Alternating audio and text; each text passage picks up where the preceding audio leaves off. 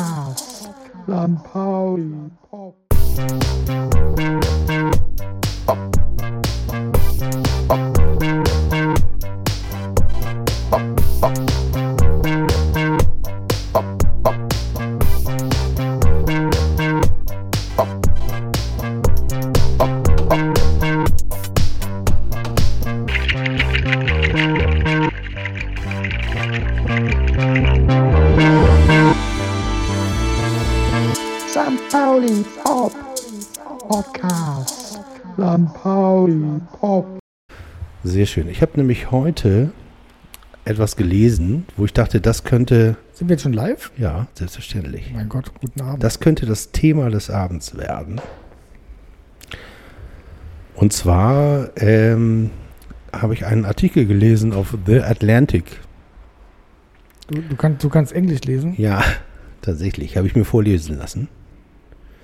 Und äh, darum ging, in dem Artikel ging es um die fantastischen, das fantastische Comeback von Disco 2020. Und dass das im Grunde genommen ja gar nicht äh, vorhersehbar war in einer Zeit, in der man sich überhaupt nicht zum körperlichen Zappeln hat treffen können. Und äh, der äh, Autor ist der Popkulturbeauftragte der, des Magazins The Atlantic und äh, referiert auf so junge Künstler und auch ältere, zum Beispiel Kylie Minogue, die gerade ein neues Album rausgebracht hat, was sehr im Disco-Style ist. Lady Gaga oder auch Doja Cat. Äh, aber sie hat einen, also sozusagen, es gibt einen Song oder eine Künstlerin, auf die er ganz besonders ähm, äh, abhebt, und das ist äh, Dua Lipa. Ich kenn die, die kennst du aber, ne? Jakob, Mhm. kennst du die? Ja, ne? Äh, ja, nee, also nee, eigentlich nicht. Ich kenne sie vom Namen nur. Das ist, die ist tatsächlich ja Weltstar. Ich kannte die auch nicht, aber meine Kinder kennen die garantiert. Also eher so Marke Miley Cyrus. Und die hat einen Song, der heißt Future Nostalgia. Und da dachte ich, das ist ein geiler Titel. Das ist nicht nur ein geiler Titel, das ist auch ein ganz geiler Song. Oder das ist ein Album, weiß ich gar nicht. Auf jeden Fall habe ich gedacht, ähm, das ist doch das, was 2020 ausmacht. Vor allem bei Leuten, die so alt sind wie wir, Markus, die noch nicht mal eine Pfeife bedienen können und ein Mikro gleichzeitig. Willst du mich hier provozieren? Ja, ein bisschen. Ich meine, ich brauche dir nur zuzugucken und das zu beschreiben. Und dann wird es schon lustig. Future Nostalgica. Wir wollen, wir wollen eine Zukunft zurück, eine, eine Nostalgie zurück in der Zukunft, die wir nie erlebt haben. Die wir uns gewünscht hätten. Ja, aber wir haben ja auch junge Leute anwesend, die gar nicht wissen, dass wir es nicht erlebt haben. Wir können ja sozusagen so tun, als wären wir bei. Ey, Das heißt, dann werden wir praktisch so Kopien oder so die, die besseren Kopien unserer Väter. Na, wir wären mindestens so, hätten mindestens so gute Geschichten zu erzählen wie Kylie Minogue jetzt auf ihrem neuen Album. Ja. Oder die junge Dame, die so ein, so ein Disco-Album rausbringt, wo Ja, aber, aber, aber, aber Kylie, hat, Nostalgia. Kylie hat ja schon, ich weiß nicht, im Jahre 2000 nee, oder war das 98 oder 2000 schon äh, Your Disco Needs You. Äh, da hat sie ja schon die Hymne damals gemacht. Ich würde die auch nicht auf die Playlist tun heute, weil äh, da, dafür ist mir das Album auch ein bisschen zu dünn, muss ich ehrlich sagen. Aber ich fand es ganz. Ja, aber damals war, äh, Kylie war damals halt wie Lady Gaga heute. Ne? Nein. Doch, Kylie war damals, also gerade in, den, äh, in der Subkultur, das war. Also da würde ich dir widersprechen. Ja, du bist ja nicht in der Subkultur. Das stimmt. Aber, Aber, ich in, der Sub, in, der, in der Subkultur war Kylie ganz, ganz groß. Ach Mensch, ja, hätten, hätten wir bloß Christian Und, hier. und, und, dann, und danach kam na na na na na na na na na Can't Get You Out of My Head kam ja danach, aber davor das Album. Sie als Madonna am Strand, wunderbar, 1A. Kylie. Okay, dann kannst du dir was aussuchen von dem Album und ich suche Ja, mir Ka was Ka von. äh, Judisco Nizio. Das ist vor allen Dingen ein Appell. Irgendwie, ich weiß ja gar nicht, ob heute überhaupt der FC der Fußball vorkommt, aber wir hatten ja das ähm, Trikot-Thema und äh, genauso wie die Disco, wie St. Pauli euch braucht, braucht äh, die Disco euch, ne? Und da müsst ihr alle antreten zum Tanzen vor dem Spiegel oder wo auch immer. Bevor wir jetzt einsteigen, machen wir doch mal den Raum auf. Also wir bleiben einfach bei den beiden Begriffen. Bei dem Begriff Future und bei dem Begriff Nostalgie und versuchen den irgendwie zusammenzubringen. Und das Bindeglied ist Disco. Und dann stelle ich mal äh, unseren Gast vor, Markus. Oder möchtest du ihn vorstellen?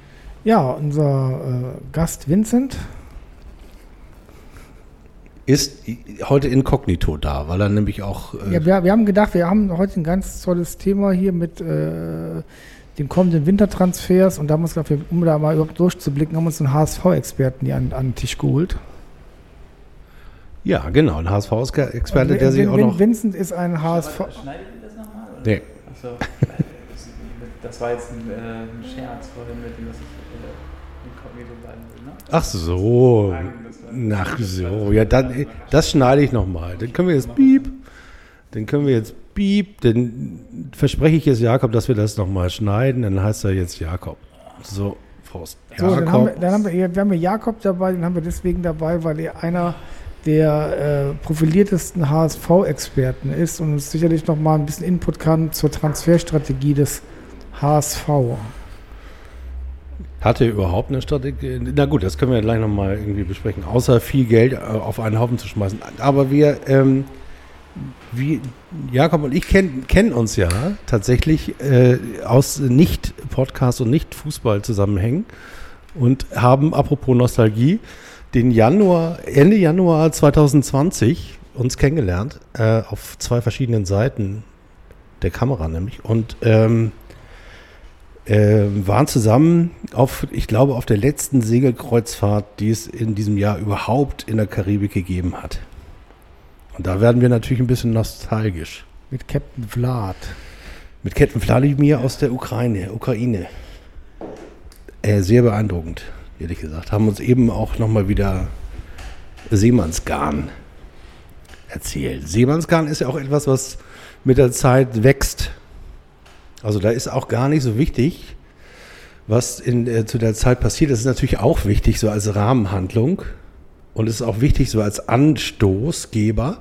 Aber da funktioniert ja das menschliche Gedächtnis genauso wie so eine äh, ARD-Produktion. Ne? Du, hast, du hast so Stichworte und du, du, du bist mit so einem Kamerateam äh, mehrere Tage durch Orte gelaufen.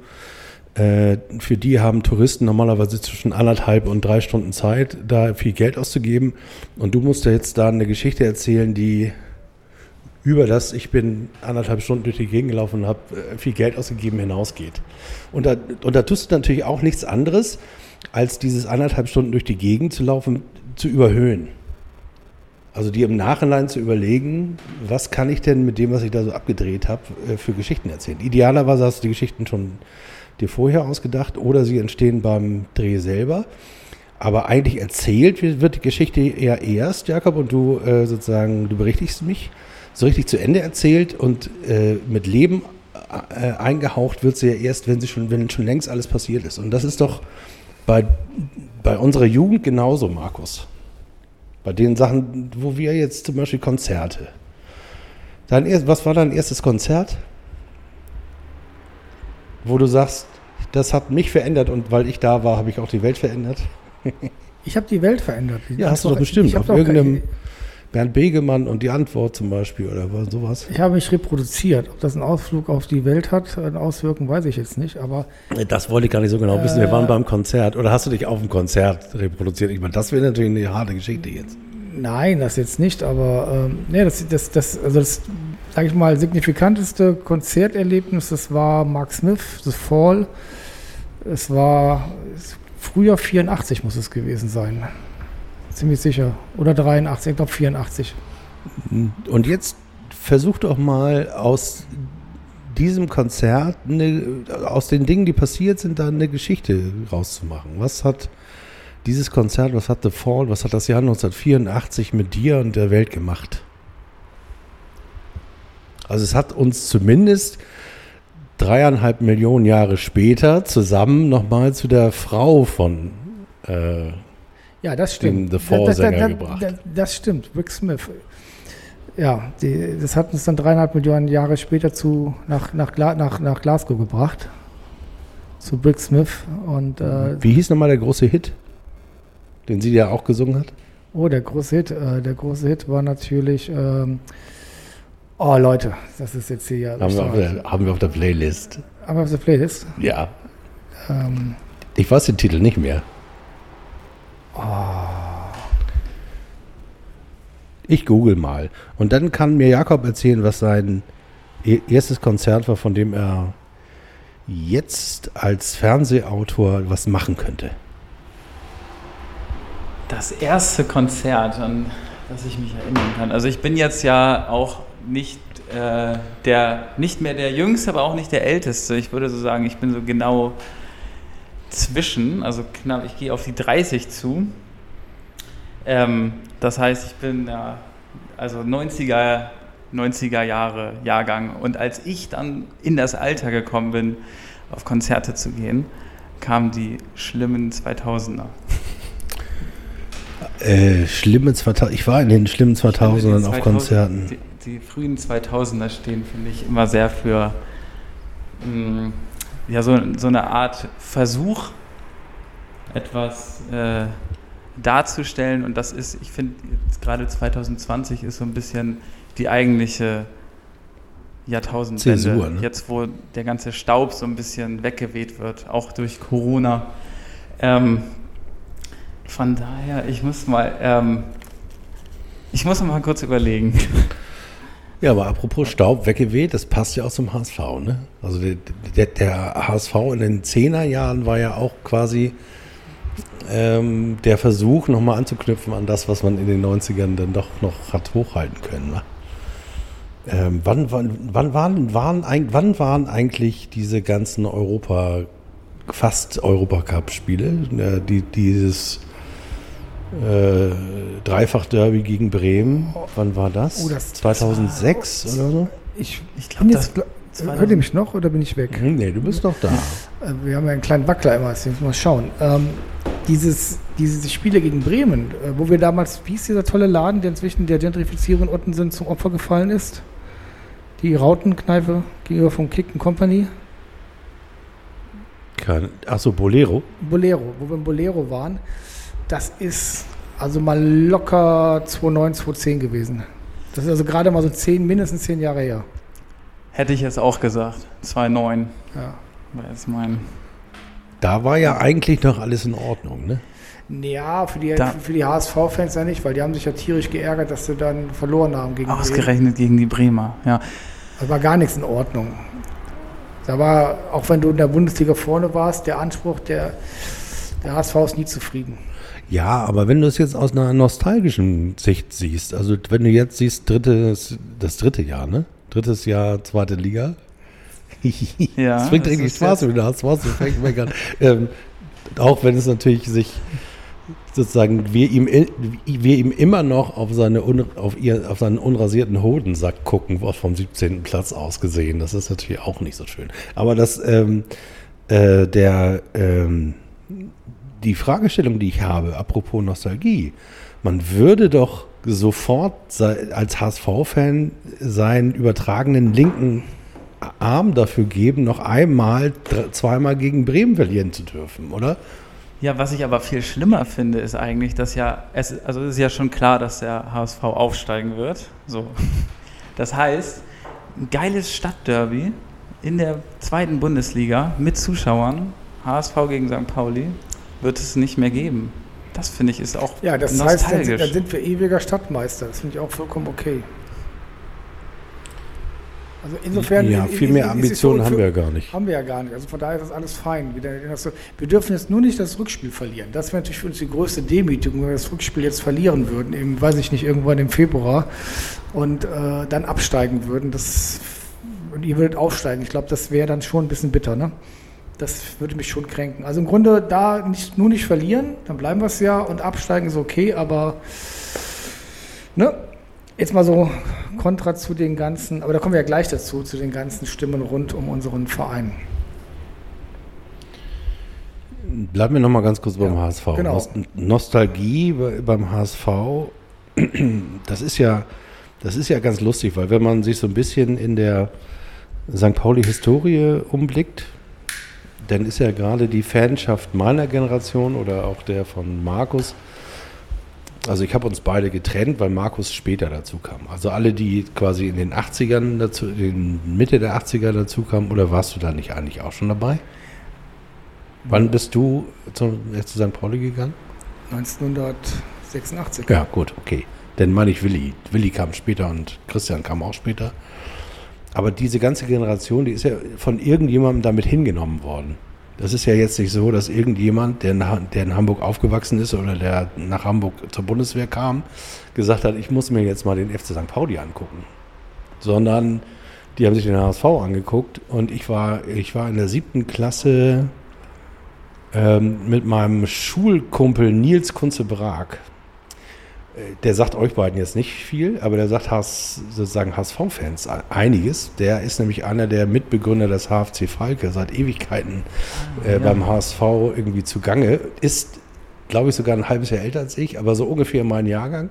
Wir waren damals äh, gut befreundet ähm, und zusammen in der siebten Klasse und ich habe ihn immer mit dem Fahrrad abgeholt in der, im Alberti-Weg. Nee, Alberti-Weg, wo wurde, auf jeden Fall wohnt er in Othmarschen. Und äh, dann sind wir mit dem Fahrrad äh, in den Volkspark gefahren, haben für 5 Mark eine Schülerkarte gekauft und haben uns in den E-Block gestellt, um uns den HSV Aber anzugucken. da hast du doch gar nichts gesehen. Da warst du doch so weit weg vom Spielfeld. Ja, da warst du weit weg. Als, Da als hast Knirps du- hast du überhaupt nichts gesehen. Da. Die hast du alle am Gang erkannt. Jakobs konntest du am Gang erkennen, Rubisch sowieso, Manfred Kals auch, Beckenbauer konntest du auch am Gang erkennen. Den einzigen, den du an der Frisur erkannt hast, war Kevin Keegan. Den hast du an der Frisur erkannt. Und ansonsten wusstest du, wer im Tor steht? Rudi Kargos. Stand im Tor. Der mit den Hosen. Der hat sehr lange Hosen im Ja. Gehabt. Ja. Und sp- später habe ich übrigens, äh, das habe ich hier glaube ich auch schon mal erzählt, mit seinem Sohn für St. Pauli Baseball gespielt. Also das, äh, die Verquickungen in der Stadt sind doch ganz, ganz weit. Aber was ich erzählen wollte, ist, dass die meisten Leute in meiner Generation natürlich nicht äh, zuerst im FC St. Pauli gegangen sind, sondern irgendwie von irgendjemandem äh, da irgendwie hingelotst worden sind. Und ähm, meistens von Leuten, die eher aus dem linken Spektrum kamen, die dann irgendwann einfach keinen Bock mehr hatten, sich beim HSV irgendwie verprügeln zu lassen. Und das ist auch mein, ähm, das ist auch mein Werdegang. Ich bin da irgendwann von Leuten hingebracht worden, die sehr viele schwarze Klamotten hatten und äh, auch schwarze Kapuzen, wenn's, wenn sie zur Demo gegangen sind. Ähm, die lustigerweise aus Blankenese kamen und die, heut, die sich heute nicht mehr so richtig an diese Zeit erinnern wollen, öffentlich. Wahrscheinlich machen sie es heimlich im Keller, wenn, äh, nachdem die zwei die zwei Putzhilfen sauber gemacht und äh, die Nanny, die das Kind ins Bett Aber- gebracht haben. aber die- Vielleicht die- erinnern Sie sich dann noch an die Aber Zeit. Erik, das kennen doch unsere Hörer. Wie, wie, ah, Jakob, wie bist du denn zum HSV gekommen?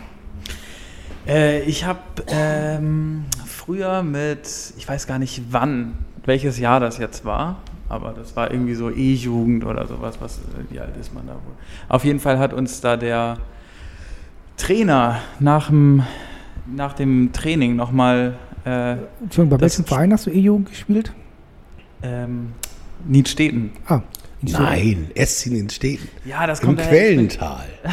Und Da hat, äh, da hat äh, der Trainer uns nach dem, nach dem Training extra auch das aufgenommene, das aufgenommene Sp ähm, Spiel Juventus Turin gegen den HSV 3 zu 3. Aha. 4-4. 4-4, stimmt. ähm, Egal, Hauptsache unentschieden. genau, Hauptsache. Das Ähm, ja, Und ja, da, da bin ich sozusagen direkt als äh, kleiner, kleiner Bub sozusagen äh, verzaubert worden durch die Champions League. Also wie wahrscheinlich auch viele andere Kinder sagen, also die das jetzt nicht zugeben würden, aber die damals vielleicht Bayern gut fanden, fand ich dann auf einmal den HSV gut. Das hat, also da war gar nicht, das, das war gar nicht. Das, das, war, das ist ja unglaublich. Das war doch, ich, jetzt muss ich ja wieder mal ein bisschen ketzerisch sein. Das war doch gar keine Champions League. Das war irgendwie so ein Qualifikationsspiel zur Champions League und ihr habt dann nachher, seid dann doch nicht da reingekommen oder sonst wie was. Irgendwie sowas. Und dann das war ein Qualifikationsspiel? Irgendwie sowas. Das war kein richtiges Champions League. Das war. Und dann war da dieser komische Medi Madavikia. dieser Ja, genau. Und, dann, und Jarolim, der dann ja, vom Platz ja. getragen wurde. Also es war, im Grunde war das, das war ja schon der Anfang, schon, das war ja schon der Anfang vom Ende vom HSV wiederum, weil man hat ja nur in die Vergangenheit, die glorreiche, geguckt und hat gedacht, mit diesem Spiel Mhm. sind wir eigentlich ja schon wieder wie in Athen 83. Felix Magath macht das 1-0, 4-4 gegen Turin, da, da sind wir wieder.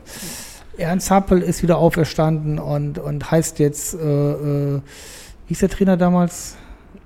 Frag mich nicht. Hüb Es, Stevens. es war nicht Gerd Volker Schock, es war, es war hier der, auch so ein Dicker. Die sind, werden alle dick beim HSV, die Trainer. Wer, war das denn? Das war dieser. Martin Johl. Na, der kam erst später. Das war hier der, der, der, der, hier Pagelsdorf. Ah, der dicke Pagelsdorf. Kann ich ja nennen, weil Pagelsdorf hat ja mal bei Dortmund gespielt. Ein, zwei Saisons. Bielefelder, Dortmunder, Pagelsdorf. Pa pa Pagel, Pagel für die Freunde. Da geht sie durch, die Nostalgie. Aber tatsächlich äh, würde mich das in, jetzt nochmal interessieren. Also finde ich auch Es ist- vollkommen in Ordnung, als Kind Bayern-Fan zu sein und den HSV gut Genau. zu finden. Und Wie ist denn aus dieser, sozusagen aus, dieses, aus dieser kindlichen Begeisterung sowas wie ein Fantum geworden? Ist ich wollte erstmal davor noch kurz sagen, Ach so. das ist, genau, das ist sozusagen ein Zufall, weil ich habe ähm, äh, zu der Zeit auch kurz bei Altona 93 gekickt und wenn da der Trainer uns ein Spiel von St. Pauli gezeigt hätte, wäre ich jetzt vielleicht heute. Der hätte euch auch zum HSV geholt. Und- ja, der AFC, das ist ja auch hier. Der AFC ist Hälfte, Hälfte. Das Der ist, Hälfte, das Hälfte. ist so Der wärst- Der wärst auch gut zum HSV kommen können, ne? Altona 93 ist so heiliger Bodenheiländer, da kann sich jeder sozusagen drauf. Äh, Okay, das heißt, da wäre das auch gar nicht so klar gewesen. nee, ich, ich, das macht ja für mich die Faszination von Altona 93 aus. Auch das, was mich äh, ehrlich gesagt an Altona 93 am meisten nervt, ist, dass die ja eine riesige Rautenfraktion haben. Und die sind eben auch so, wie, wie man sich, also voll die Klischee-Rauten. Das sind die, die, wenn du bei Altona 93 reingehst, rechts auf diesem äh, Meckerhügel Mhm. äh, sind. Die ganzen St. Paulianer sind links auf dem Zeckenhügel und dann Ja, verteilen sich da und berühren sich eigentlich auch gar nicht. Vielleicht vor, beim Soundsystem vor und nach dem Spiel in, hier bei, ähm, wie ist der nach der Wirt? Clubheim. Im Clubheim. Mhm. Ähm, und da finde ich ja persönlich, dass Altona 93 mehr kann als der FC St. Pauli, vor allem wenn es um äh, das Soundsystem geht. Da ist schon, also das ist schon ziemlich geil, geile Mucke, die die, die, Ja, die es ist spielen. North Das Soul und es ist geil. das ist richtig gut. Ja, richtig also gut. viel Reggae dabei und Und vor allem total geile Ecke da, oder? Ja. Voll in so einer Wohngegend und wir wollen alle, glaube ich, dass es da auch bleibt. Ja, aber ich glaube, die Würfel sind gefallen. ja. Das ist eine Frage der Zeit. Da fahren wir alles im Diebsteich. Ein neues Retortenstadion und ja. ich glaube, dann ist Altona 93 vorbei. Aber, aber der Punkt ist ja der, ähm, der Grund, warum du damals zum HSV, ist ja der, dass damals St. Pauli da gespielt hat, wo wir vielleicht bald wieder sein werden, nämlich in der, äh, damals war das Regionalliga Nord, äh, also sprich die dritte Liga damals und da werden wir vielleicht, wenn es schlecht läuft, dann ab äh, September auch wieder spielen. Und da sind natürlich keine attraktiven Spiele, wo du Kids mitnimmst, wo man sich begeistern kann. Das, hängt, das liegt natürlich meistens auch an den Gästefans, die ja dann auch äh, unangenehmer werden, je tiefer du in den Tabellenkeller. Ja, aber es war vor allem dieser, dieser geile Fußball in der Regionalliga Nord. Aber das ist ja ein anderes Thema. Aber so bist du dann zum HSV gekommen. Ja, genau. Ja. Und, ja. Das ist schön. Hast, Ja, du, denn, und- und- hast du denn ja. ein, ein Spiel, wo du sagen würdest, oder eine Begegnung, die du öfter mal gesehen hast, wo du sagst, das ist das, was äh, für dich den HSV ausmacht? Also ich, ich habe so, eine Be so Begegnungen. Ich habe drei Spiele, nee, zwei, muss ich glaube ich lügen, zwei oder drei Spiele HSV gegen Darmstadt gesehen. Und das, ähm, das waren das waren alle Spiele, die für mich den HSV auch ausgemacht haben. Mhm. Weil- also es bleibt immer spannend, ne? Also es ist nie, dass man denkt, okay, sondern es ist, also egal, also egal wie gut oder schlecht es ist, äh, man, man ist sich nie sicher. So Beim zum Beispiel die, letzten- Relegation, die ganzen Relegationsspieler, also Genau, der HSV zum Beispiel, ist genau. der Relegationsmeister. Das heißt, du, das heißt, du hast auch richtig mitgelitten. Ja. Also ich habe, glaube ich, äh, mehr mitgelitten, als ich mich freuen konnte. Also das Ist das aber auch was, äh, das würde mich jetzt interessieren, ist das auch etwas Kulturbildendes? Also ist das etwas, äh, aus dem man was zieht? Also St. Paulianer hätten dreimal Relegationen hintereinander. Da gibt es heute noch T-Shirts drüber, die würde man in Sao Paulo tragen. Ähm, und die Frage, die, die sich anschließt, geht sowas, also auch beinahe Niederlagen zu feiern? oder beinahe Abstiege zu feiern, geht das auch beim HSV? Oder geht das nicht? Nee, ich glaube, dass äh, deutschlandweit ähm, so ein Hass gegen den HSV besteht, dass halt, wenn die, wenn die sich trauen würden, das, äh, so ein Trikot zu drucken, wäre das ganz schnell äh, ver verpönt worden schon wieder. Also würde es, glaube ich, Ich- noch ein, noch ein T-Shirt geben, wo dann äh, so, du spielst jetzt auf dieses ähm, äh, Bayern St. Pauli T-Shirt. Genau, an. äh, Ja. Weltpokal, Sieger, Besieger, T-Shirt. ja. Genau. Genau. Ja, also ich will- also der St. Paul Ihr seid, ihr seid ja übrigens wieder Weltpokal. Sieger, Besieger, Besieger, Besieger. Seid ihr? ja tatsächlich, Ja. da weißt du mehr als Weil, ich. ja, das müsst ihr mal gucken, hat unser Freund äh, Olli ja äh, ähm, als Ober-HSV-Fan, der Ober-Gentleman, ja festgestellt. Der, wie war das denn jetzt? Der, die Bayern haben verloren, der, der HSV hat, der umgekehrt, der HSV, oh, so. Bayern hat verloren gegen Hoffenheim. Das einzige Spiel, glaube ich, was sie verloren haben im letzten halben Jahr.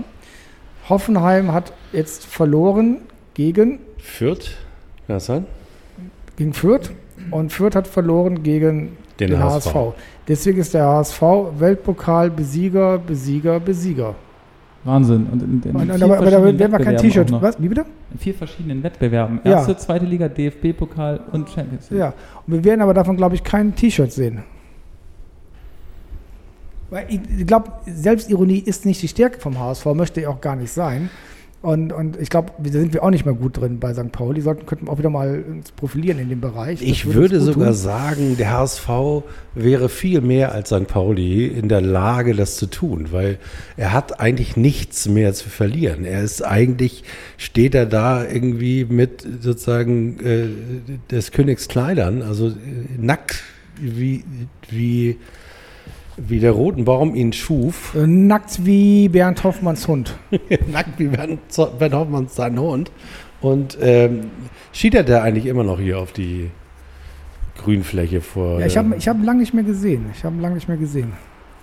Vielleicht wohnt er hier gar nicht mehr. Ja, Lars, Ber- Ber- Bernd Hoffmann, glaube ich, wohnt hier nicht mehr. Ich meine, wenn Bernd Hoffmann äh, aus Hamburg wegzieht, dann war es das mit dem HSV, Leute. Das ist vorbei, kannst du vergessen. Aber das, äh, das nur nebenbei, wie mein Opa immer gesagt hat. Das nur nebenbei. Ähm, das war ja auch mein, das war ja, ich habe für die Mopo zum äh, vorletzten Derby äh, eine Kolumne geschrieben und da äh, sozusagen war auch ähm, war meine Conclusio, wenn der, wenn der HSV begreifen würde, wie cool er sein könnte, weil er jetzt, weil er, weil er jetzt sich eigentlich alles leisten kann. Er kann sich alles leisten, nachdem Verträge im Park, Ja, die, die, Pa- fast die, die, die, im Park verloren worden sind. Die, die Parksachen, ja. Da wurden mehrmals Sachen. Nee, ein, ein, genau, Laptops im ICE, Hm. äh, Rucksäcke im Jenichpark. Äh, Spätestens seit Lasoggas Mutter weiß jeder, La- Lasoggas Mutter. das hat Mhm. Soap-Charakter. beim Ja. Das stimmt, ja. Also Das ist echt, also- Ja, da das sind will der- Geschichten das will- dabei. das Das, will der ist, HSV das sag ich ja, das es wird will nie langweilig. ja, aber der, der HSV will das ja aber gar nicht sein. Der HSV will nach wie vor guten Fußball spielen, der HSV will erste Liga spielen. Und diese Ernsthaftigkeit treibst du den auch nicht aus. Und diese Ernsthaftigkeit hat ja auch einen Teil unserer Anhängerschaft äh, äh, abgefärbt. abgefärbt, die sich auch fragen, ist das Nachwuchsleistungszentrum nicht leistungsfähig genug? Äh, woran liegt es, dass wir jetzt hier äh, unten stehen und, und ach, grauenhaft. Na, jedenfalls. Ich habe mir aber, Ja. das ist aber ein guter Ja, Punkt, ja. ähm, weil sich ja viele wahrscheinlich gerade fragen, äh, warum, wieso reden die die ganze Zeit über den HSV einem St. Pauli-Podcast? Erstens, weil Markus und ich heute telefoniert haben und gesagt haben, lie liebe Hörer, wir kümmern uns natürlich noch darum, was ihr gerne hören wollt. Es interessiert uns nur nicht. Wir würden nämlich, wir besprechen nur noch das, was un- uns interessiert. Ihr hört quasi einem Gespräch zwischen Markus und mir und Jakob zu. Und wohin wir dahin da treiben, ob wir das zum Nein, HSV treiben oder gab- zur Antibabypille, es gab eine ist Verbindung, so. Erik, ganz klar, auch im Vorfeld. Und zwar, der HSV denkt ja gerade über Neuverpflichtungen nach. Und wer ist da im Gespräch? Ich weiß es nicht. Du, du weißt das nicht, aber wir, wir, machen ja, haben ja auch nur unsere kolportierten Informationen aus der Mopo jeden Tag. Also zum einen holt äh, der HSV den Spielmacher aus Kiel, den Lee, oder auch nicht, oder vielleicht doch, eine geile Geschichte in der Mopo, also wirklich so eine Nullaussagenbericht. ähm, dann sagen sie so, ja, wir wollen Lee oder auch nicht, oder vielleicht, aber er hat eh kein Geld, von daher sowieso egal. Aber der Hammer war ja der, unser geliebter Matzi-Baby, Mats Möller-Derli, den wir ja so, sich viele Anhänger so zurückwünschen, ist auch beim HSV im Gespräch und äh, ja, und vielleicht äh, macht der HSV auch das Rennen. Und da haben wir uns halt amüsiert, weil ja äh, viele schon Mats Möller-Deli in den Heiligen äh, Stand in den, äh, ausgerufen Heile- haben. äh, den heiligen St. Paulus ausgebreitet haben, um ihn in den selbigen zu. Und plötzlich kommt wieder die harte Realität mit der Profiwelt, die dann sagt, na gut, wenn der HSV Gent eine Ablöse signalisiert oder eine Laie mit ab, fester Ablöse, was sie auch machen können, im Falle des Aufstiegs haben sie auch genügend Kohle, dann gucken wir in die Röhre und äh, dass dann gesagt wird, wie kann man denn nur diesen wunderbaren Leben eines Boys in Brown äh, ausweichen? Das ist so das Schönste in der Welt und das äh, verstehen dann viele Leute dann auch wieder nicht, ähm, dass wir letzten Endes auch in den Zwängen des Profifußballs gefangen sind. Genau, und deswegen sprechen wir eigentlich, wenn wir über den HSV sprechen, sprechen wir auch über den SC St. Pauli. Deswegen fand ich deinen dein Hinweis, dass es auch in unserer Fanschaft und wahrscheinlich auch in unserer Hörerinnenschaft ähm, einen großen Anteil von Leuten gibt, die so etwas wie einen Anspruch, einen sportlichen Anspruch an ihren Verein haben, der sich natürlich auch aus einer sehr mysteriösen Nostalgie äh, speist. Und da trennt sich jetzt sozusagen der HSV vom FC St. Pauli, denn der hat ja tatsächlich etwas, was man nostalgisch überhöhen kann. Das kann man ja jetzt mal sagen. Äh, Deutscher Tat, Meister ja. in den 80er Ja. Jahren, Weltpokalsieger, Besieger, Besieger, nicht nur Die 20er Weltpokalsieger, Jahre, Besieger, die sich 20, selbst die Besieger. 20er Jahre waren schon 1A. Ach, guck mal. Damals gegen Fürth, wo sie dann gesagt haben, wir verzichten auf die Meisterschaft. Ja, die haben echt verzichtet auf die Meisterschaft, weil sie wollten nicht per Los gewinnen. Und dann hat der HSV das jetzt doch auf sein Tableau genommen. Pfui, pfui, pfui. 1923, glaube ich, war es. Der HSV war ja bei der, in den 20er Jahren einer der, der erfolgreichste Verein in Deutschland. Und äh, dann gab es so ein Spiel gegen Fürth, ich glaube 23 war das, und da gab es ein Spiel und dann gab es ein zweites Spiel. Und es gab damals irgendwie eine Regel, dass man gar nicht Schluss machen durfte. Mhm. Und dann war es irgendwo dunkel und dann haben sie gesagt, gut, wir machen eine, wirfen eine Münze und dann hat der HSV gewonnen. Und dann haben sie gesagt, nee, also das wollen wir jetzt auch nicht haben. Wird aber trotzdem heute als HSV-Titel Als deutsche geführt. Meisterschaft Als gezählt. deutsche Meisterschaft gezählt oder geführt, auch im Oha. Titel, wobei aber der HSV damals, die waren viel sportlicher, die haben gesagt, nee, wollen wir nicht haben. Eigentlich gibt es als 23 keinen Meister. Ich glaube, ein Jahr darauf hat der HSV dann eh die Meisterschaft wieder geholt. Also ganz großes Kino. Ja, und ähm, der HSV war mal das, mit das Beste der Dinge. Ne? Markus ist nämlich der Almanach. Also, ja, ja, ich habe ich hab eine harte, ich habe wenn eine harte, ich zurück hab in eine, die Zukunft zweiter Teil kennt, dieser Sportalmanach, Ja, den ich- hat er quasi nee, ich habe so ich hab eine harte Kindheit in Köln gehabt und äh, äh, einer meiner Brüder war HSV-Fan und ich durfte damals immer, ähm, der war acht Jahre älter als ich und der hat sich dann immer die ganzen HSV-Spiele, war ein großer HSV-Fan und ähm, der, aus was für Gründen auch immer und in Köln und der hatte immer dann diese ganzen UEFA-Cup-Spiele dann schon ab Ende der 70er Jahre angesehen. Also Mhm. da war ein großes Schild hier am Wohnzimmerraum, heute hier gesperrt, hier spielt der HSV gegen MTK VM Budapest und sonstige Geschichten und da habe ich alles dann mitbekommen, ne, der HSV. Und es war eine kurze Zeit lang, da fand ich dann meinen großen Bruder cool und da wollte ich dann auch den HSV cool finden. Und da hat er mich aber geärgert und da habe ich gesagt, nee, jetzt will ich kein HSV, wenn ich hasse den HSV. Aber die Trikots waren damals schon diese rosa Trikots von Ja, Dr. die- Peter die Kohn, waren die waren cool. ziemlich cool. Ja. Also der HSV hat sozusagen, er hat Potenzial. Wie heben wir denn das eigentlich? So, Prost. Ich trinke nochmal den Erdbeerschnaps, den wir hier. Ja, Das hast du schon ausgetrunken, der ist leider alle schon. Prost. Einen Schluck habe ich noch. So, nicht nur auf den HSV, auch auf St. Pauli, Ja, auf, den auf Hamburger, Altona 93 auf den können wir Hamburger Fußball. einigen. Mhm. Ich glaube auch, oder? Hier in Altona. möge er genesen, der Hamburger Fußball. Wir haben vor allem nicht nur die Gemeinsamkeit, Jakob und ich, dass wir äh, eine Woche lang in der Karibik segeln waren. Was man auch immer noch mal wieder erzählen muss. Ja. Also, Und wir kannten uns davor nicht und Nee, wir haben uns seitdem stimmt. auch nicht mehr gesehen. Das stimmt, wir sehen uns jetzt gerade das erste Mal. Das ist eine seitdem wieder. total interessante Begegnung. Unter Corona-Bedingungen abgeschirmt mit 1,50 Meter Abstand. Da hatte ich Jakob Und kennengelernt, da hat mir Jakob Lüftung. dann die ganzen Geschichten erzählt, die dann passiert sind, Erik. Die dann auf, auf den passiert sind. Dreh.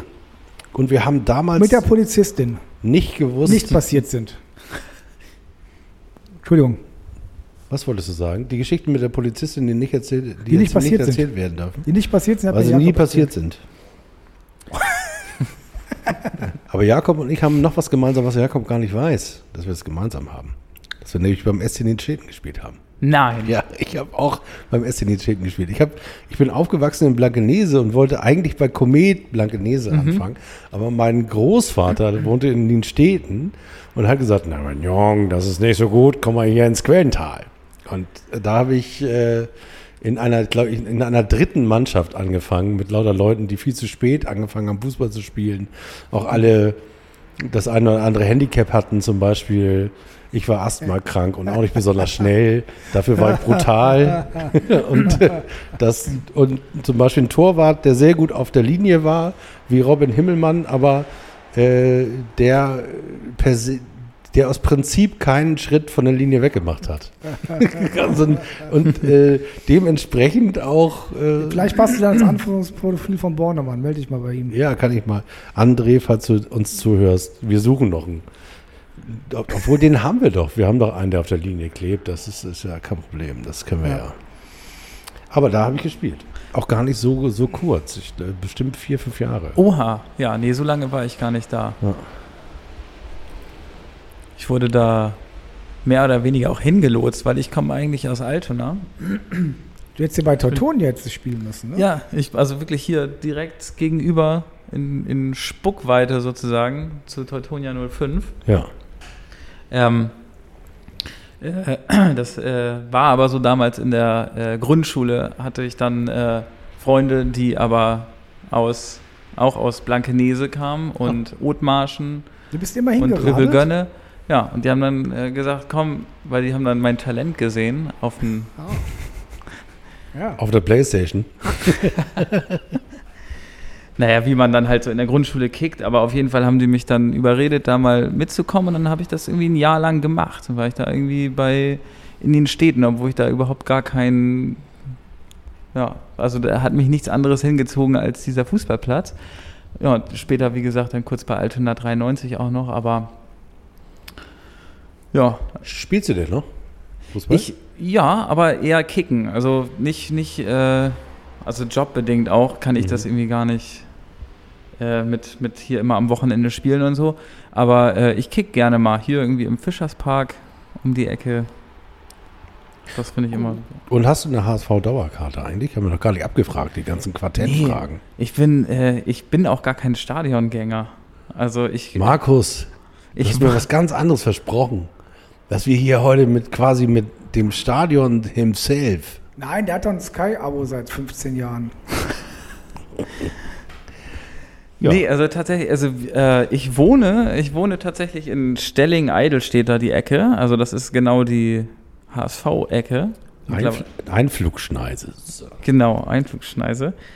Ähm, Das, das stimmt Und- wirklich. Er wohnt wirklich dort, wo die fiesesten ja, HSV-Fans da, da siehst du, wenn du, ja. ähm, Am Spieltag. und äh, ja, wir gucken uns das immer gerne von zu Hause einfach an. Ja. Also ich bin Weil ihr das auch hört, das. Stadion. Hört ihr das auch? Also Bei, bei, äh, bei gutem Wind, ja. ja. Das ist ja lustig. Ja. Ich glaube, ich habe das Millantor erst einmal, also da stand wirklich der Ostwind so gut, dass ich das Millantor zu Hause, und ich war nicht da, also es kommt ja auch nicht so häufig vor. Äh, und da habe ich das auch bei uns im Hinterhof gehört. Aber das, äh, Kam wirklich nur ein einziges Mal vor. Aber wenn man das regelmäßig hört, das ist ja auch schon was Geiles. Ja, Was ist eigentlich schneller, das Fernsehen oder das Stadion? das Stadion. Stadion. Also du hörst den Jubel. Ich hatte das jetzt letztens hier durch diese Corona-Spiele, hört man natürlich die Flugzeuge und die fliegen erst bei uns und dann hatte der, der Kommentator hatte das so ein bisschen als, weil der irgendwie auch nicht mehr wusste, was er erzählen soll, Mhm. hat er dann irgendwie die Flugzeuge auf einmal angefangen zu zählen. Und dann habe ich immer rausgeguckt im Garten, kam das Flugzeug und gesagt, ja, darüber wird er gleich sprechen. Nein, Und dann wie, kam das- ach, wie lustig. Ja, und dann kam das War das so langweilig, das Spiel, oder war das Das war, welches Spiel war denn das jetzt? gegen Hoffenheim vielleicht? Nee, ach nee, gegen Hoffenheim. Nee, das spielen war ein äh, Zweitligaspiel. Fett. Das, ja, doch, gegen Fürth das Spiel. Und da war irgendwie die, gab es dann kurz, kurzzeitig war dann irgendwie gerade mal keine Chance und dann hat er irgendwie gesagt, ah, da kommt schon wieder ein Flugzeug, das kreist hier die ganze Zeit. aber der, der Unterschied ist der, der HSV ist verzweifelt, aber gewinnt ja ab und an und vielleicht steigt er ja auch auf und vielleicht geht er auch nicht pleite dann Ende der Saison und äh, kriegt nochmal Gelder aus dem ähm, ähm, Bundesliga-Gedächtnisfonds. Äh, wir sind verzweifelt, aber wir verlieren ja, gew- gewinnen ja auch nicht. Und äh, was ist unsere Zukunft, Erik? Was, was hört man da auf der Neuzugangsebene? Das weiß ich nicht, weil ich ja auch nur weiß, was in der Mopo geschrieben wird. Also mir ist es eigentlich gleich, wer da neu kommt. Ich würde, ich wäre auch mit denen, die da sind, in die zweite Hälfte der Saison. Ja, gegangen. müssen wir ja vielleicht auch. Müssen wir ja vielleicht auch. Also das sehe ich auch gar nicht so sehr als Problem.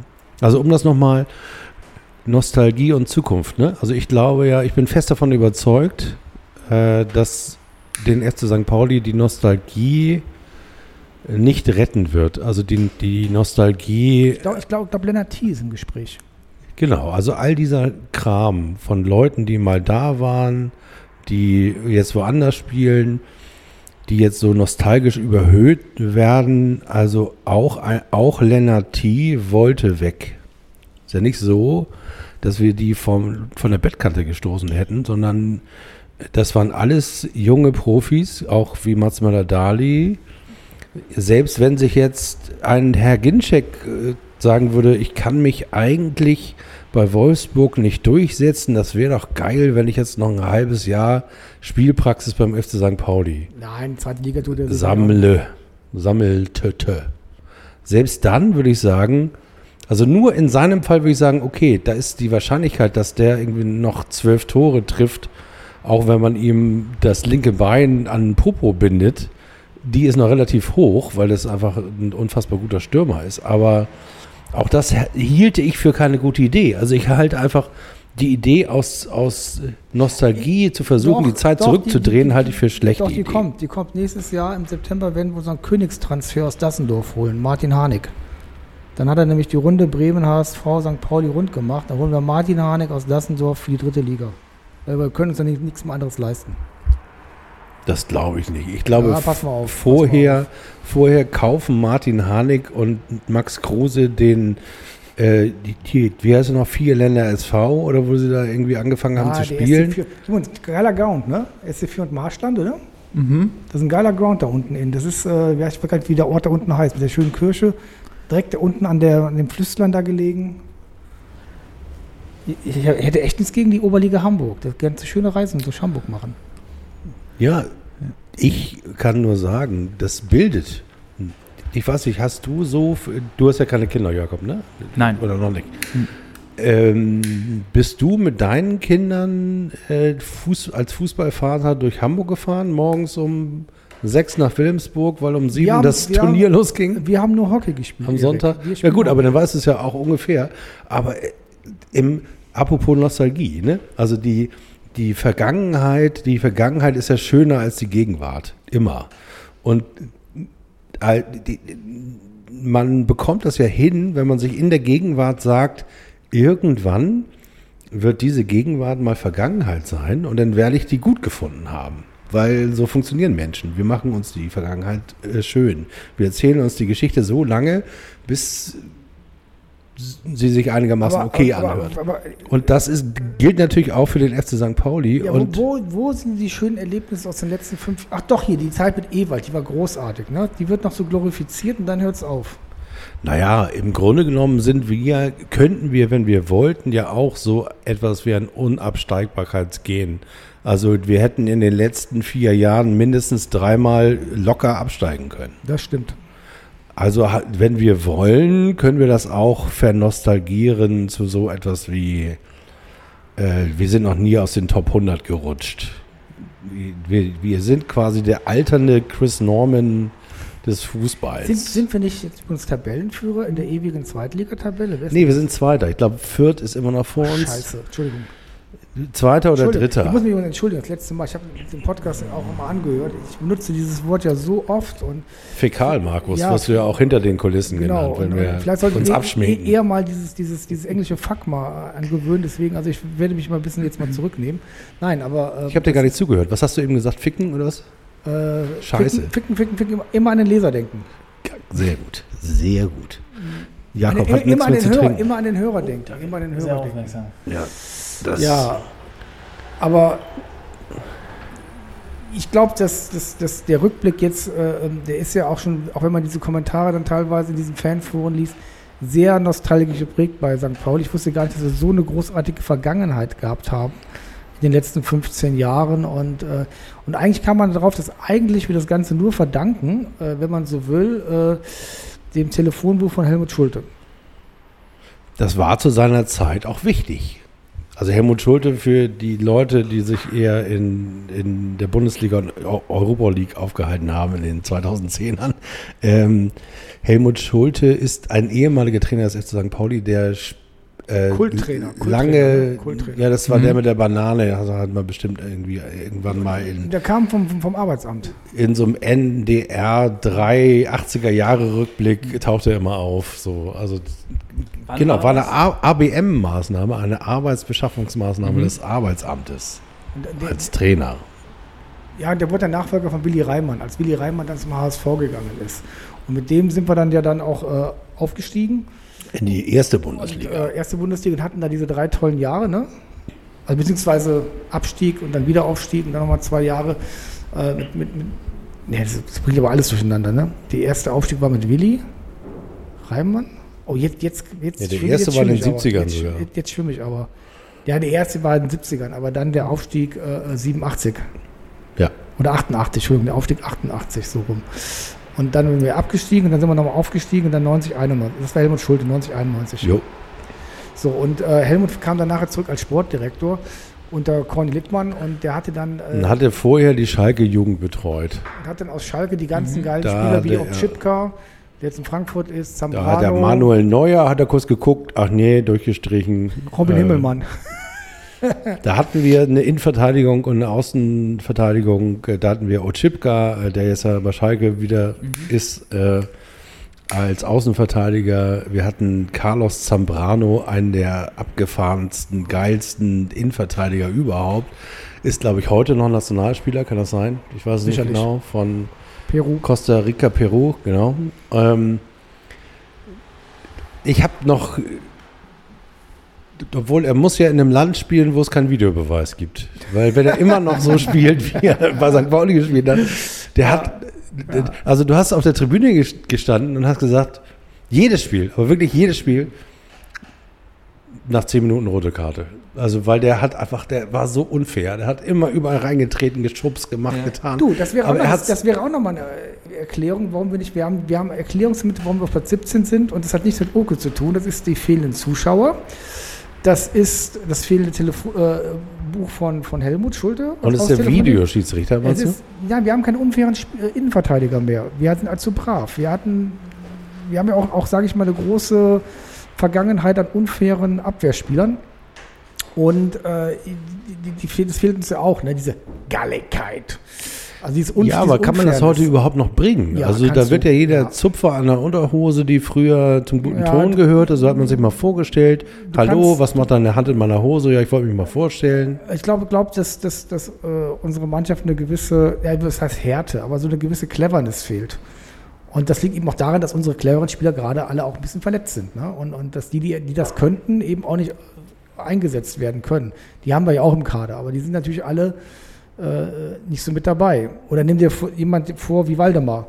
Äh, Waldemar war ja auch kein Kind von Unschuld, der wusste ja auch, wie der Hase läuft. Und äh, die hat man abgegeben. Das ist so ein bisschen dann diese Umstrukturierung, die wir jetzt haben gerade, das sind alles kleine Mosaiksteinchen, aber ich erkenne da jetzt nicht so einen großen Plan, wo man sagt, äh, Oke oder Warnemann haben jetzt generell versagt. Da kommt jetzt irgendwo eins zum anderen und äh, ja, aber da, bist du da unten. Da ist was dran. Also diejenigen, wo ich sagen würde, die sind Schlitzohr oder durchsetzungsstark. Mhm. Also da denke ich zum Beispiel an Jerry oder Ditkin, wenn er einen guten Tag hat.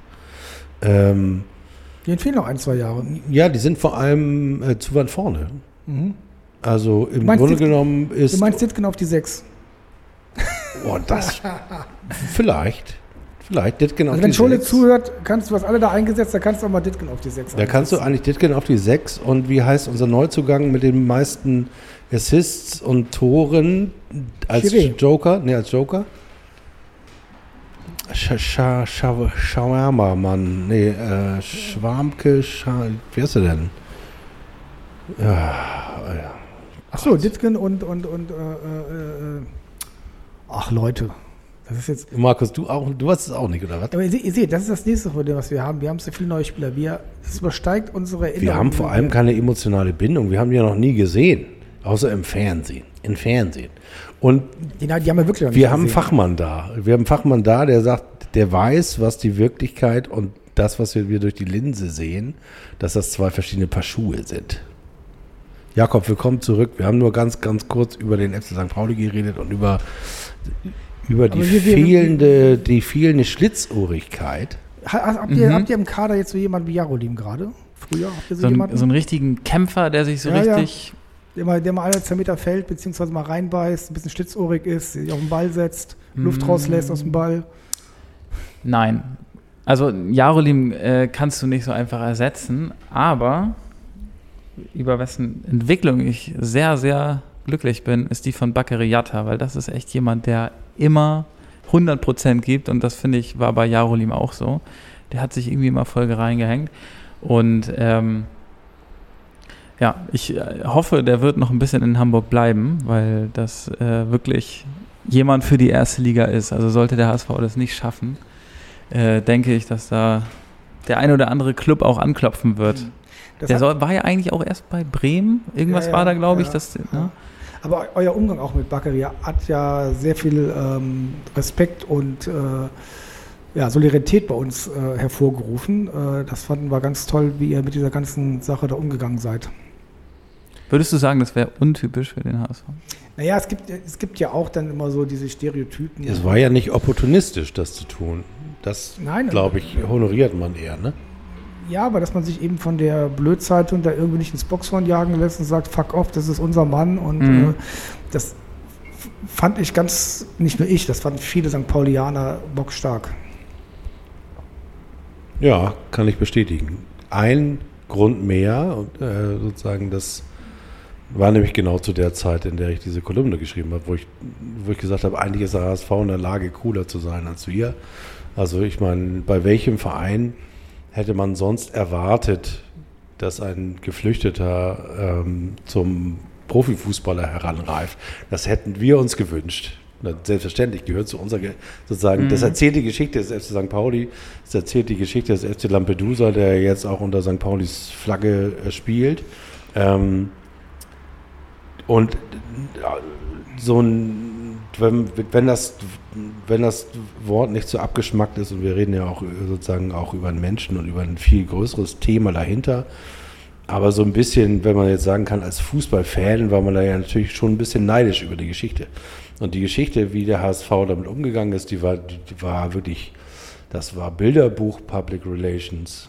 Ähm, zu sagen, wir können eigentlich nur gewinnen, wenn wir diese Position einnehmen. Vielleicht ist sie auch ein ganz klein bisschen inspiriert durch die Position, die der FC St. Pauli in, der Vergangenheit immer ja, mal eingenommen hat.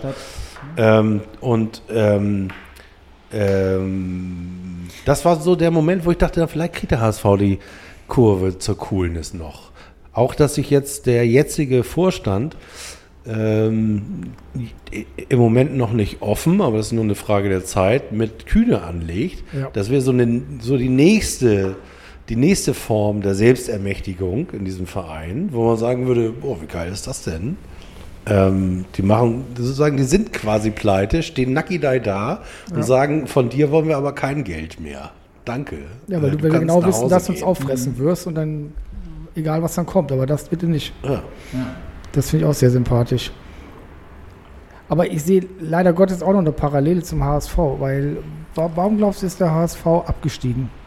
Also nach langen, zehrenden Jahren. Warum ist man da abgestiegen? Was ist so für dich der Hauptgrund? Ja, das ist ja ganz klar ein Kontinuitätsproblem. Also da ist nicht eine Linie gefahren worden. Also Hat es auch was damit da- zu tun, dass der HSV etwas darstellen wollte, was er dann in der Realität gar nicht mehr war und dass dieses, dieser Wunsch mit der Realität immer weiter auseinandergeklafft ist? Ja, also genau. Also äh, ich glaube, das Thema ist Nachwuchsarbeit, ganz klar. Weil wenn ich mir Gladbach angucke, die waren äh, auch im letzten Jahrhundert mal total stark und äh, haben jetzt ja wieder zu alter Kraft gefunden. Und äh, das, äh, glaube ich, dieses, dieses äh, ja, Konzept von Gladbach wird auch viel kopiert. Ne?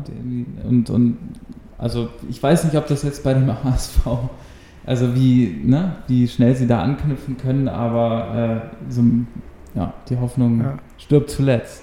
Also ich glaube, die fiese Parallele ist, dass der HSV ja für mich abgestiegen ist, auch weil er sich immer in Europa gesehen hat und gar nicht gemerkt hat, wie ihm wirklich der Arsch in der ersten Liga langsam weggebrochen ist und wie sie dann immer dann ausgezehrt darunter gingen.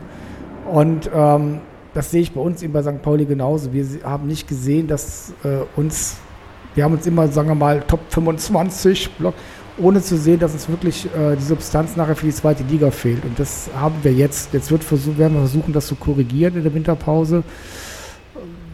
Mal schauen, wollen wir hoffen, dass es gut geht. Aber ich glaube, das hat viel damit zu tun, dass wir bei St. Pauli einfach auch eine äh, äh, falsche Sicht auf die Realität haben. Dass wir Wunschvorstellungen immer noch haben, die mit der Realität nichts, aber auch gar nichts zu tun haben. Und den Preis, den zahlen wir jetzt. Und dieser Platz 17, den wir gerade haben, natürlich ist der Pech und so weiter dabei, aber der kommt nicht von umsonst. Und das hat nichts mit Oke zu tun. Das hat mit einem äh, Anspruchsdenken zu tun, der mit dem neuen Stadion gekommen ist. Ähm, also mit einem Anspruchsdenken, der einfach nicht gesund ist, mit einer mangelnden Dankbarkeit dafür, zweite Liga spielen zu dürfen. Amen. Ja, ich überlege gerade, ob ich das genauso sehe. Ich glaube, ich könnte vieles unterschreiben.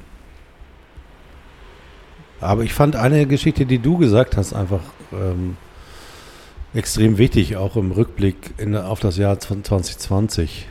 Ähm, da ruft gerade meine Frau an. Schneiden wir raus. Nein, das schneiden wir nicht raus. Ich grüße Sie jetzt. Hallo Frau. Und ihr könnt ja gleich weiterreden und ich äh, rufe Sie kurz zurück. Aber ich wollte ähm, euch noch erzählen, dass ich einen Ausspruch von dir äh, sehr wichtig fand 2020, dass du gesagt hast, ähm, der FC St. Pauli ist einer der Vereine und äh, lustigerweise scheint es ja für den HSV nicht zu gelten, was wir auch gleich noch kurz besprechen können ist einer der Vereine, die natürlich ein, mit einem riesigen Malus in die Spiele, äh, vor allem in die Heimspiele gehen, wenn keine Zuschauer da sind. Und ähm, wenn wir diese sozusagen aus der Nostalgie etwas ziehen, nämlich dass das Millantor und der Millantor Raw in der Lage sind, Spiele zu entscheiden. Also aus einem knappen Unentschieden einen Sieg zu machen, aus einer eine Niederlage abzuwenden oder vielleicht sogar irgendwie ähm, äh, die Boys in Brown auf einer Welle zu tragen, die äh, wie gegen Freiburg seinerzeit ein 5 zu 0 ermöglicht äh, bei einem Verein, der in der Saison noch aufgestiegen ist wo die auch gedacht haben, was ist, hallo, was ist, was war das jetzt? Mhm. Also fahren nach Hause und denken, boah, nee, also da muss ich jetzt so schnell nicht wieder hin. Ähm, das schaffen wir in Corona-Zeiten nicht und deswegen finde ich tatsächlich. Ja, das kommt noch verstärkend hinzu, aber. Na, also tatsächlich würde ich sagen, das ist das kann sogar der, stark, der stärkste Faktor sein, aus meiner Sicht. Und lustigerweise geht es ja dem HSV nicht so, der ja über 50.000 Leute im Stadion hat und wo man vielleicht auch sagen könnte, der könnte das an guten Tagen auch. Ja, wobei der Kader vom HSV ist natürlich, sagen wir mal, ja, dann nochmal eine ganz andere Hausnummer als ähm, sowohl finanziell, aber auch vom sportlichen Potenzial als der Kader vom FC St. Pauli. Ähm, ja. Das ist eine Motivationssache, glaube ich, oder? Wenn man als Team in der zweiten Bundesliga gegen den HSV spielt, hat man natürlich, gibt man 180 Prozent, um da ja, irgendwie. Und der HSV, noch ich glaube, was du gesagt hast, dass man sagt, ey, man fühlt sich jetzt vielleicht schon, ich glaube, nach 12 oder 13 Spieltagen, die wir jetzt haben, Mhm. äh, schon wie ein Aufsteiger. Das ist halt die größte Gefahr, die der HSV hat. Und das merkst du ja auch schon in der Presse hier, dass man schon denkt, naja, wir sind ja quasi schon aufgestiegen. Und ich glaube, das ist die größte Gefahr für den HSV und für die Mannschaft, diese, diese unsägliche Erwartungshaltung, als zu sagen, ihr müsst euch das erstmal verdienen. Ja. Nee, auf jeden Fall. Ist, Äh, ich glaube, der, äh, Druck, i- der, der Druck ist äh, höher als nie zuvor, weil wenn man sich jetzt auch mal anguckt, was da in der ersten Liga Das ist ja nur eine andere Frage, was dann passiert. Aber ich glaube, der HSV hat gar keine andere Wahl. Also ich glaube, die Frage, ob du mit der Mannschaft, die sie jetzt da ist, in der ersten Liga bestehen wirst, ich meine, die ist theoretisch, weil ähm, meiner Ansicht nach muss der HSV aufsteigen, sonst ist es wirklich zappenduster finanziell. Ähm, bis hin zur Insolvenz. Äh, und da kann auch die Stadt Hamburg den HSV nicht mehr retten. Also ähm, Ja. Nee, aber was ich meine, ist wirklich, wenn die das nicht schaffen, jetzt aufzusteigen, Ja. kommt äh, im nächsten Jahr vielleicht Werder Bremen, wer weiß. Ne? Und dann hat- musst du mit Werder Bremen um den Aufstieg kämpfen. Und Okay, das ist sozusagen, ja, die Chance ist jetzt noch dies, da. diese Saison ist sie, ja. Und es Deswegen sage ich, ist der Druck so hoch, weil natürlich Hamburg als Medienstadt, äh, da wird irgendwie immer Ja, und das ist aber Tag genau das, Tag genau, das, genau das Ding. Ich habe, glaube ich, auch noch nie einen Verein gesehen, außer St. Pauli. Äh, nee, der Unterschied zu St. Pauli ist der beim HS oder eine Stadt gesehen, wo so viele Leute eigentlich keine Ahnung vom Fußball haben, aber mitreden wollen. Und beim HSV war das dann eben sehr, sehr stark ähm, in den letzten Jahren der Fall. Und ähm, ich glaube, das macht sich jetzt bei St. Pauli auch langsam bereit. Wobei, wir hatten noch nie den Anspruch, das, aber so Diskussionen bei Mhm. uns gibt es im Vorstand genügend Leute, die Ahnung haben vom Fußball und all so ein Käse. Äh, ja, wozu hast du festangestellte Sportdirektoren und Trainer, die du äh, auswählst und die dann den Job zu machen haben?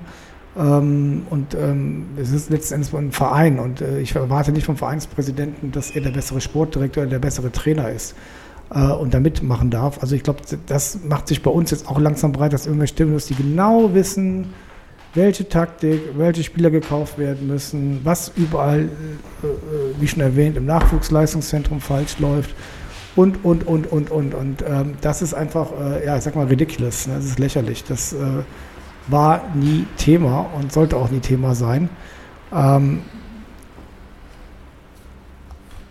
aber ja, also ich wünsche dem HSV oder der Stadt Hamburg alles Gute und dass es mit dem Aufstieg klappt. Aber und dass wir vor allen Dingen das äh, Derby, äh, das vielleicht dann letzte für lange Zeit, äh, nicht verlieren. Jetzt werden wir nicht verlieren. Das werden wir nicht verlieren. Nein, das Ich glaube wir nicht, ich glaube nicht, dass wir absteigen werden. Wie gesagt, ich habe ja die Theorie, dass wir drei Vereine haben, die uns lassen werden: Braunschweig, Würzburg und äh, Sandhausen. Und ähm, also da bin ich guten Mutes, dass wir den 15. Platz äh, holen werden. Und Also das Einzige, Da wo ich mich du. festlege, Jakob, das Einzige, Mhm. wo ich mich festlege, ist, äh, dass der HSV aufsteigt. nur der HSV. Nee, nicht nur der HSV, sondern noch einer. Aber nicht wir. Ich glaube auch nicht, dass der HSV die Relegation gewinnt, die würde er verlieren. Äh, wahrscheinlich gegen äh, Also wer, Werder Mainz Bremen gegen HSV. oder Schalke. Oder? Das wäre doch mal ein Relegationsspiel. Ja, das hättet ihr ja fast letztes Jahr geschafft, ne? Das war ganz knapp, ja. Das war knapp, aber ich glaube, es wäre diesmal Schalke gegen den HSV, wäre auch ganz lustig. Oh ja, oh ja, Schalke gegen HSV ist ja. Sag mal, Werder Bremen, sind die eigentlich da unten gerade? oder Nein, nein, die haben, die, ich haben, die, haben, die haben schon ein paar Punkte gesammelt. Also die müssten schon Ich schwer verwechsel einbrechen. das gerade mit Schalke, ne? ja, Oder Schal Schal peinlich. Schalke ge- hat schwer zu kämpfen. Also Aber trotzdem, was ich damit meine, sind, das ist auch ein Traditionsverein und das wäre doch schade, wenn der jetzt auch noch irgendwie bankrott geht. Oder? FC Schalke. Ach so, Schalke, ich dachte, du redest vom HSV. Naja, also wer, wer, wer, wer, wer, wer mit Putin Geschäfte macht in der Art und Weise und sich damit die Champions League-Träume finanzieren lassen will, äh, der hat eine ganze Menge dazu beigetragen, dass er da jetzt ist, wo er ist. Obwohl die ja nur, äh, anders als bei Dortmund, glaube ich, der äh, wurde mir mal erklärt, ist das ja nur ein Spon nur in Anführungszeichen ein Sponsor. Ja, aber der Sponsor, die, die pumpen da so viel Geld rein. Wenn Gazprom morgen weg wäre, dann Mhm. hätten die ein wahnsinniges Liquiditätsproblem. Ja, aber ist das nicht bei jedem Verein so? Ist das nicht auch, auch historisch gesehen bei Bayern München und Adidas ja, so? Aber, ja, historisch, aber nicht jetzt. In, klar, auch Bayern München kriegt Probleme, aber gerade zu Corona-Zeiten. Aber äh, bei Schalke, glaube ich, ist das auch in der jetzigen Situation tödlich. Aber ich glaube, der, der nächste Investor, wenn, wenn, wenn da ein Investor gebraucht wird, wird daherkommen. Und äh, hatten wir im letzten Podcast ja schon besprochen. Und die Zeit der Investoren der Bundesliga steht bevor, weil die, da wird kein Traditionsverein pleite gehen, auch der HSV nicht. Wenn es Kühne nicht ist, irgendeiner wird da sein Geld äh, reinstecken. Und ähm, Ich habe mich, ja ich hab mich ja gefragt, warum äh, ausgerechnet arabische Airlines äh, den Fußball so sponsoren. Das war so eine der Fragen, die einen so in diesem Fußballjahr 2020, wo man ja sowieso nichts von dem hatte, was man, was jetzt Fußballkultur für einen ausmacht. Also du bist jetzt kein Stadiongänger, Jakob, du kannst es also Mhm. nicht so richtig nachvollziehen, was ähm, also ich kann mit Fußball, den ich im Fernsehen sehe, nichts anfangen. Also das ist für mich ein, ein Surrogat, ein, ein Placebo, das ich mir irgendwie per Sky sub epidermal oder wie es heißt, äh, ins Auge spritze. Ähm, ich kann auch Auswärtsspiele, ja, da kann ich mich begeistern oder aufregen. Ne? Also so diese erste, so diese Reptiliengehirn-Emotion, die kriege ich noch hin. Aufregung, Wut, Hass, Fr- Freude, Schadenfreude, so die kriege ich alle noch hin. Aber so alles das, was Kultur ausmacht, kriege ich nicht hin, wenn ich nicht im Stadion bin. Das geht, funktioniert nicht. Und ähm, das das, ist ein ja, interessanter Punkt. Für dich schon, das ist vollkommen gut für dich. Ne? Du guckst das dann im Fernsehen und gut ist. Ich, genau, ich gucke das im Fernsehen und es reicht mir. Und, und das ist auch eine Frage dann der, der, der Generation, glaube ich. Also ich meine, zum Beispiel ist es ja auch so, weil du sagst in Dauerkarte, ich glaube zum Beispiel Leute in Jakobs äh, Alter, die würden bei St. Pauli gar keine Dauerkarte kriegen. nö, Und, wahrscheinlich und, Und nicht. ich glaube, das Durchschnittsalter, wenn du dann mal das Durchschnittsalter unserer äh, Dauerkartenbesitzer anschaust, äh, das ist erbärmlich, nicht erbärmlich, mein Gott, das ist wieder wert. Nein, das ist sehr alt, relativ sehr alt. Und ähm, wir vergreisen ja immer mehr äh, in der Fanschar und wundern uns aber dann, wenn die jungen Leute dann sagen, ja gut, okay, dann gucke ich mir das eben auf Sky an. Oder ich mache eben ganz was anderes oder gucke mir E-Football oder E- wie heißt das so schön? E- E-Soccer? E-Sport heißt das. E-Sport heißt das jetzt, okay. Äh, Also, ma- ma- äh, ist der Gattungsbegriff. ist der Gattung, mach irgendwas mit E-Sport. Ähm, das ist dann ja auch kein Wunder eigentlich. Im Grunde müssten wir bei St. Pauli auch hingehen und jedes Jahr äh, einen Teil der Dauerkarten, die wir haben, also sprich dieser 16.000, die wir da ausgeben, wie in der Süd, ähm, müssten wir einziehen und neu au- herausgeben an Leuten, die jünger sind. Ja. Das wäre eine gute Idee, das wäre aber eine Maßnahme, wo du dich als Präsidium sofort selbst entlassen darfst. Ja, aber, ist, aber das ist Weil das auch- Vereinsestablishment ist eben 50 plus und hat das Sagen einfach. Ja, aber das, ist, aber das deswegen, äh, jetzt bin ich ja mal ganz zynisch, ähm, das wäre natürlich der Abstieg eine Riesenchance. Weil beim Abstieg würden wir sicherlich von den 16.000 dann schon vielleicht 10, 20 Prozent der Dauerkarten verlieren. Das stimmt.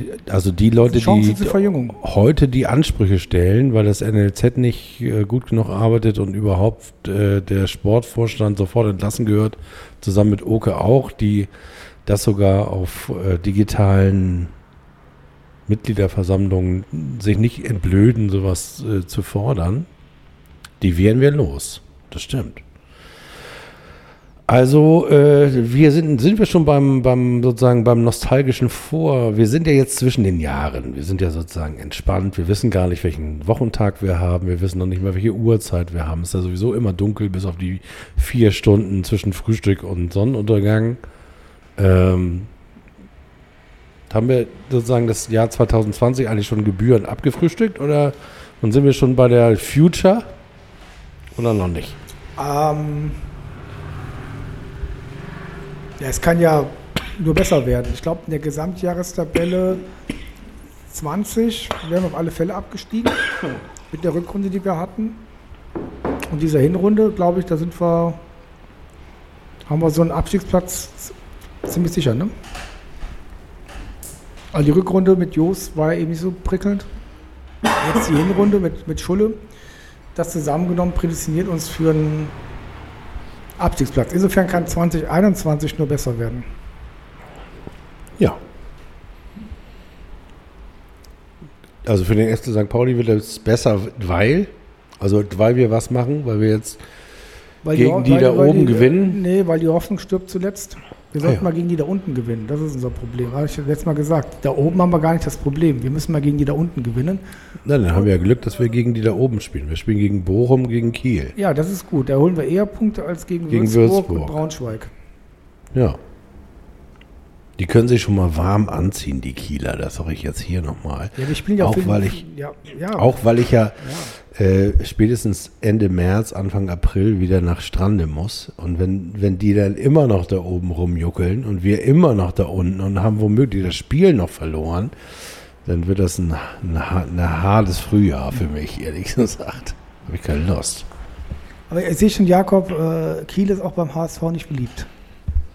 Ähm, ja, das ist natürlich auch ein äh, klassisches Nordderby und äh, Kiel hat dem HSV auch das ein oder andere eingedrückt, warum die jetzt überhaupt noch in der zweiten Liga sind. Von daher drücke ich die Daumen, dass das was wird gegen Kiel. Guck mal, die HSV drücken uns die Daumen, dass wir den, Haus, dass, dass wir den Kieler SV die Störche wieder nach Hause schicken, wo sie hingehören. Ja. Obwohl, wieso, wieso man Kiel jetzt mit Störchen gleichsetzt und nicht mit Fisch, Fischsprotten. Weil die roten Stutzen haben.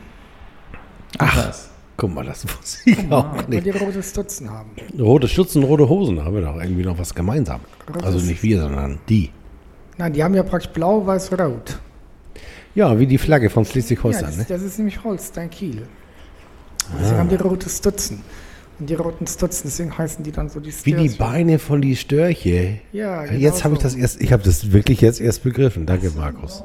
Ja, Guck mal, dieser genau, Podcast bildet auch. genau wie der HSV die Rothosen sind. Wenn man sich dauernd fragt, bei blau-weiß-schwarz Vereinsfarben, warum haben die eigentlich rote Hosen an? Weil die vom Storch in den Arsch gebissen wurden irgendwann. Ja, genau, der Storch, der Storch hat die, so, Stutzen, hat, den- Wie war das nochmal mit dem Storch? der hat den Ja. hintergewiesen, ne? Irgendwas hat er mit dem Moas zu tun, auf jeden Fall. Nein, Sonst du weißt ja, nein, die, die haben halt die Stadtwappen von den Vereinen, die Wappen, äh, was, die Wappen, die Farben von Hamburg. Rot-Weiß. ja, stimmt. Ja, deswegen sind es die Rothosen. Weil es eben der erste Hamburger Verein war, der wirklich stadtübergreifend irgendwo Fußball gespielt hat. Guck mal, da muss man einen Kölner fragen, um, ja, da muss man einen Kölner fragen, um das naheliegendste selber zu begreifen. Ne? Ja, es war genau wie im FC Köln. Ne? Es war der erste, der- hat es aber irgendwie 20 Jahre später erst gemacht. Und es wurde St. Pauli auch, ist aber ein Matsch gefallen vorher. Und dann haben sie gesagt, okay, nie mehr braun. Nee, St. St. Pauli wollte immer schon so, es war ein klassenbewusster Stadtteilverein. Wobei klassenbewusst ist gut, das war ja eher so ein kleinbürgerlicher Verein. ja, Es war ja nicht irgendwie ein Arbeiterverein. da waren Schlachter und Schuster und Genau. Dreher. Wie hieß das Stadion nochmal? William-Koch-Stadion. Ja, so hieß das mal. Ja, William-Koch-Stadion. Ja, hat man jetzt vergessen. Wer das war, man, muss man im Museumsverein nachbügeln, nachgucken. In dem, dem Männergesangsverein da. Ja. Männer, Männer, Männermuseumsverein, MMV. Wie feiert denn die Mannschaft Silvester? Eigentlich, wie feiert der HSV Silvester? Ähm, traditionell, glaube ich, beim hier in Altona beim Italiener erstmal. Ach. Aber ich weiß nicht, ob das was. Nee, ist das Silvester oder nach. Und der hat doch geschlossen. Oder, oder darf man das jetzt nochmal Nee, öffnen nee jetzt, so- jetzt natürlich nicht, aber deswegen sage ich, also normalerweise sind die in, in, in Altona, am Altona Bahnhof bei diesem Italiener immer, aber ich weiß nicht, wann das immer ist. Ist das zu Silvester oder ist es zum. Also einmal im Jahr auf jeden Fall. Aber was sie dieses Jahr machen? Ja. Und wo feiern wir? Das weiß ich nicht. In der Kollaustraße am Ich- Trainingsplatz. Wahrscheinlich gibt es da Son, Son, Sonderschichten. Würstchen und mit Senf. Würstchen, Würstchen und Senf von, von Salzbrenner. Extra. Das war ja tatsächlich eine der schönsten Geschichten, die man so lernt, weil man in Hamburg morgens um 8 am Sonntag auf irgendwelchen wildfremden Plätzen beherbergt wird. Da gibt es dann zum Beispiel in Schenefeld gibt es dann äh, thailändischen Gurkensalat und äh, also reichlich ausgefallene Speisen. Von Vorspeise über Hauptspeise über Nachtisch, sehr viel Nachtisch, Sahnetorten. Aus diesem, also alles, was der Thermomix her, hergibt, gab es in Schenefeld. Und in Neuwiedental gab es äh, Kaffee aus der Kanne und Brötchen mit Zervelatwurst Also- also wenn ich für das jetzt wieder- 30 Cent. Also wenn, ich, wenn ich das, Das wieder, fand ich sehr geil. Wenn ich das wieder höre, das, das macht einen so richtig Lust auf den Amateurfußball. Ja, oder? Ja. Ich sag dir, da lernst du Hamburg kennen und du weißt Gastfreundschaft zu schätzen und jeder gibt das, was er kann. Und ich weiß gar nicht, was ich geiler fand. Äh, sozusagen die, den Thermomix Overkill in Schenefeld von, Ja. also wirklich Klischee. Hausmodis, die denn die sozusagen, da kommt ein und hast zu Besuch, den wollen wir mal zeigen, was der Thermomix so kann. und ähm, oder in Neuwiedental, wo du St.